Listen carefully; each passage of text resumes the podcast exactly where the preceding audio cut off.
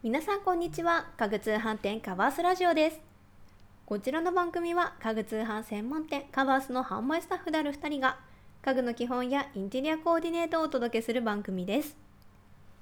本日のパーソナリティは私ふみこが務めさせていただきます。私の周りでは在宅勤務になっていちねんほどが経つよという方がちらほら見受けられるようになってきました。また地域によってはこれを機に在宅勤務を取り入れたよという方もいらっしゃるんじゃないかなと思います。このラジオをね聞いてくださっている方でもそういった方多くいらっしゃるんじゃないかなと思ったりしています。ただあのお仕事空間を整えるというのはあの居住をメインにしているお家ではなかなか難しい問題だったりするんじゃないかなと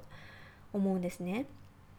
なので本日のテーマを在宅勤務空間を整えるをテーマにご紹介していきたいなと思います。もうね、ずっとお家にいるということもあって、ご自宅をおしゃれなワークスペースを作りたいという方も多いんじゃないかなと思います。しかし、デスクインテリアは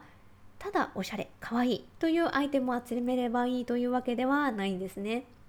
あの、ただかわいいからとアイテムを揃えてしまうと、ちょっと統一感のない空間になってしまうということもありますし、ものによっては作業効率を下げてしまうということもございます。今回はすっきり整頓されて見えるデスクインテリアのコツをみっつご紹介いたします。お仕事に集中できる環境を整えて在宅ワークを少しでも効率よく進められるワークスペースを作っていきましょう。それでは早速デスクインテリアを考える時のコツをみっつご紹介いたします。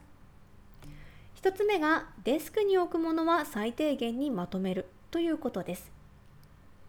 在宅勤務は気が散ってしまう、そんな方も多いんじゃないかなと思います。というのも、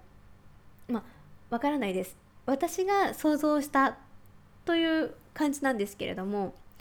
あの居住をねメインにしているお家というのは生活アイテムや趣味のアイテムたくさんあると思います。またあのこういった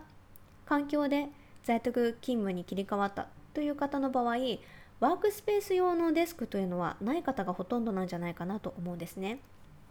そうするとリビングのテーブルでお仕事をされる方が多いと思います。あのリビングの机っていろんなものがありませんか？我が家だけでしょうか？あのそこにまたあのお仕事のアイテムを置くとなるとだいぶ物が多くなってしまうと思います。お仕事をする上ですぐ手に取れる場所にお仕事のアイテムを置いておくというのも大切だと思うんですけれども、物が多いと集中力が低下してしまう原因につながります。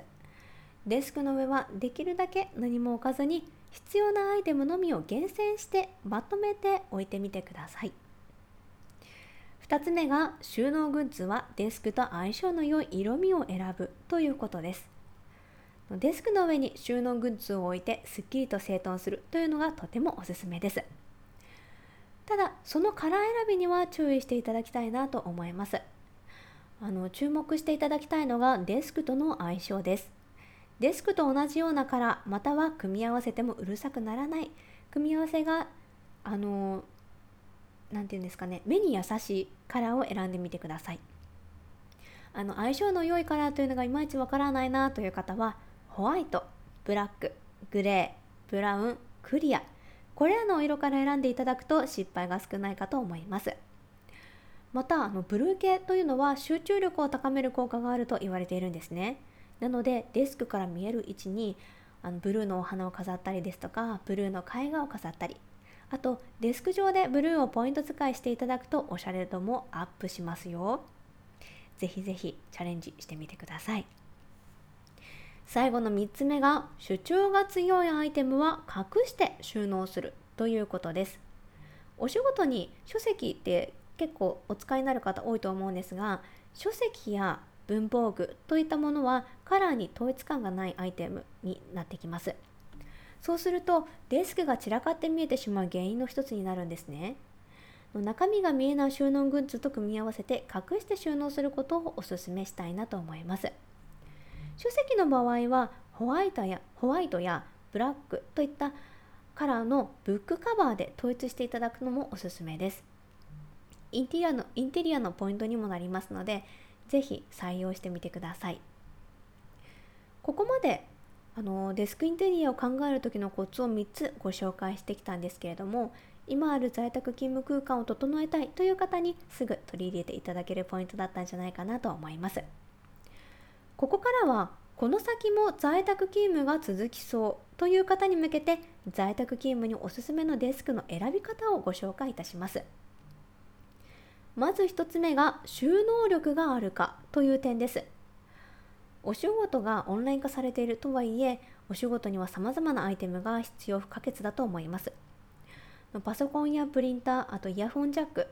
そういったアイテムはもちろん、それらに付随するアイテムが多くあると思います。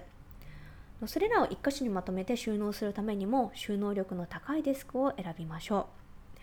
う。あの私もよく収納アイテムを、収納家具を買うときにあの取り入れる選び方というか、事前準備があるんですけれども、お仕事で使うアイテムをとにかくすべて目の前に並べてみてください。もう全部です。そうすると、お仕事で必要なアイテムがどれだけあって、どれをどこに収納すると作業効率を上げることができるのかというのを考えられると思います。ぜひそれをイメージしてからデスクを選び始めてみてください。ふたつめが空間を最大限に使えるかという点です。デスク周りはもちろんなんですけれども、お部屋のスペースも最大限に使えるタイプを選んでみてください。大体の方は居住をメインに住居を構えていらっしゃると思います。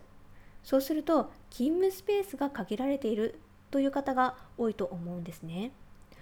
そ, その際はデスクが変形するパターンなどを選んで、空間を上手に利用できるようにしてみてください。